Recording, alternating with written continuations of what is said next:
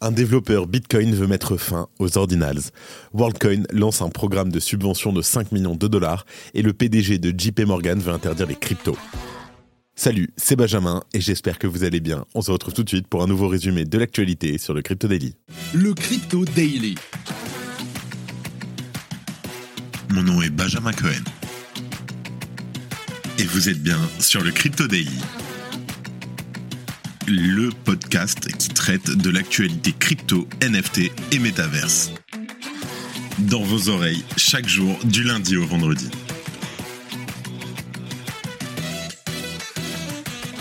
Et en première news, et depuis le début de l'année, Bitcoin a été témoin d'un regain d'intérêt. Le réseau a accueilli un protocole d'un genre nouveau intitulé Ordinals. On en a énormément parlé sur le podcast. En pratique, celui-ci permet de lier de la donnée à un Satoshi via un procédé appelé inscription. Cela a notamment engendré la création de NFT sur Bitcoin, puis des fameux jetons BRC20. Mais selon le développeur Luc Dashir, ces ordinals sont le résultat d'un bug et non d'une fonctionnalité voulue et pourraient être amenés à disparaître. En deuxième news, l'organisation à but non lucratif WorldCoin Foundation vient d'annoncer le lancement d'un programme visant à financer et soutenir le développement de projets prometteurs sur le réseau WorldCoin. On en parle dans quelques minutes. Et en dernière news, hier, Jamie Dimon, le PDG de JP Morgan, s'en est de nouveau pris violemment aux crypto-monnaies. Mais ces arguments tiennent-ils vraiment compte vu les activités de la banque? On explore cela en détail dans un instant. Mais avant tout ça, et comme d'habitude, le coin du marché. Here comes the money.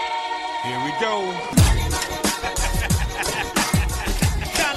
Alors, c'est un jeudi en dents de scie pour le marché des crypto-monnaies. Bitcoin stagne à un prix de 43 700 dollars après une légère baisse de 0,2% sur les dernières 24 heures. L'Ethereum de son côté perd 1,19% mais reste au-dessus des 2250 dollars. Le BNB perd 0,46% tandis que le XRP gagne 1,8%. Après sa forte hausse de la veille, le sol baisse lui de 3,69%, l'ADA gagne 3,39% et le Dodge chute assez sévèrement de 6,6%. La VAC se maintient dans ce top après une légère hausse de 0,78%.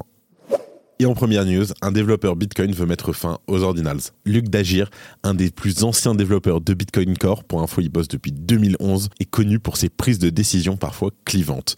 Et sa dernière publication sur X ou sur Twitter a fait l'effet d'un raz-de-marée. Celui-ci a déclaré que les ordinals et les BRC20 exploitent une vulnérabilité de Bitcoin Core pour, je cite, spammer la blockchain. Il a expliqué que le code de Bitcoin Core permet aux utilisateurs de fixer des limites sur la taille des données supplémentaires dans les transactions depuis 2013, mais je je cite, en déguisant leurs données en code de programme, les inscriptions contournent cette limite. Et selon lui, la fête pourrait prochainement prendre fin. Luc Dagir a expliqué que le contournement de cette règle ne serait plus possible dans la dernière mise à jour de Bitcoin Notes, un dérivé de Bitcoin Core. Je cite encore une fois, ce bug a été récemment corrigé dans la version 25.1 de Bitcoin Notes. Cela a pris plus de temps que d'habitude car mon flux de travail a été sévèrement perturbé à la fin de l'année dernière. Alors de son côté, Bitcoin Core est toujours vulnérable, mais le développeur espère que cela sera corrigé lors de la prochaine version du logiciel. Un utilisateur de X a demandé si les ordinals et les tokens BRC20 cesseraient d'exister si la vulnérabilité était corrigée. Dashir a répondu par l'affirmative tout en précisant que les inscriptions existantes resteraient. La correction de cette vulnérabilité pourrait avoir des conséquences significatives sur l'écosystème Bitcoin. Elle pourrait donc mettre fin à la création de nouveaux ordinals et tokens BRC20. Bien que cela permettrait de réduire la congestion sur Bitcoin, cela entraînerait également une dissension au sein de la communauté. Désormais, il reste à voir si cette correction sera effectivement mise en œuvre dans la prochaine version de Bitcoin Core.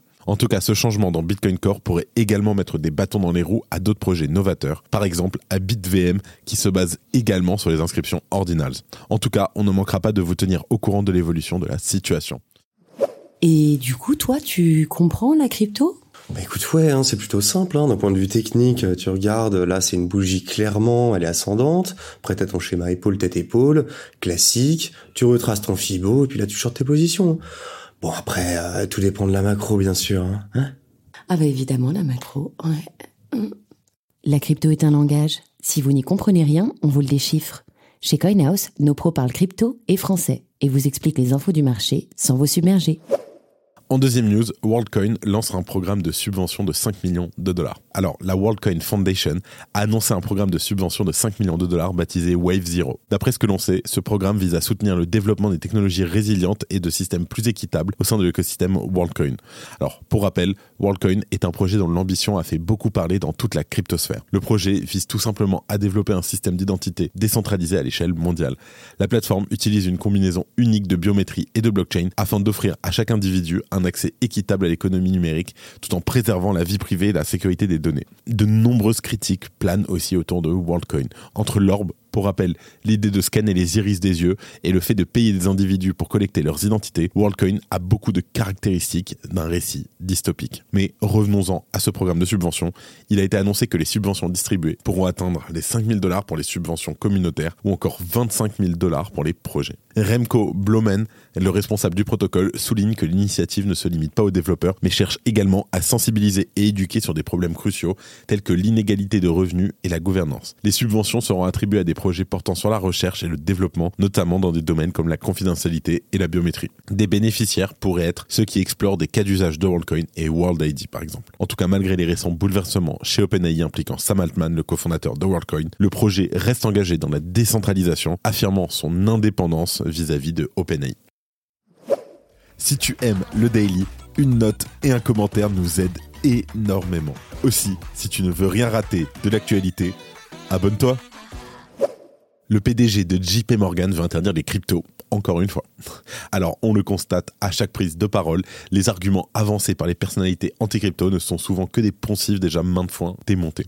Mais pour certains, comme par exemple Jamie Dimon, le PDG de JP Morgan, cela tient presque du comique de répétition tant ses sorties régulières sur le sujet se ressemblent. C'est ainsi qu'à l'occasion d'une audition devant le Sénat américain sur le thème de la surveillance annuelle des entreprises de Wall Street, l'intéressé a exposé des propos très tranchés à l'égard du Bitcoin et des autres crypto-monnaies. De tels propos, en plus d'être assez fallacieux, font ainsi écho au discours qu'il avait tenu l'année dernière lorsqu'il avait qualifié le Bitcoin de système de Ponzi décentralisé devant le Congrès des États-Unis. Déjà à l'époque, nous avions mis en lumière l'hypocrisie d'une telle attitude compte tenu du fait que JP Morgan est déjà bien implanté dans l'écosystème des cryptos. Cela s'illustre sur plusieurs points, que ce soit au travers d'investissements dans l'industrie comme avec Consensus en 2021 ou le JMP Coin propulsé par la filiale Onyx, lancé l'année précédente en reprenant des technologies blockchain en les centralisant. D'ailleurs, la banque a actuellement 31 postes à pourvoir pour lesquels le terme blockchain apparaît.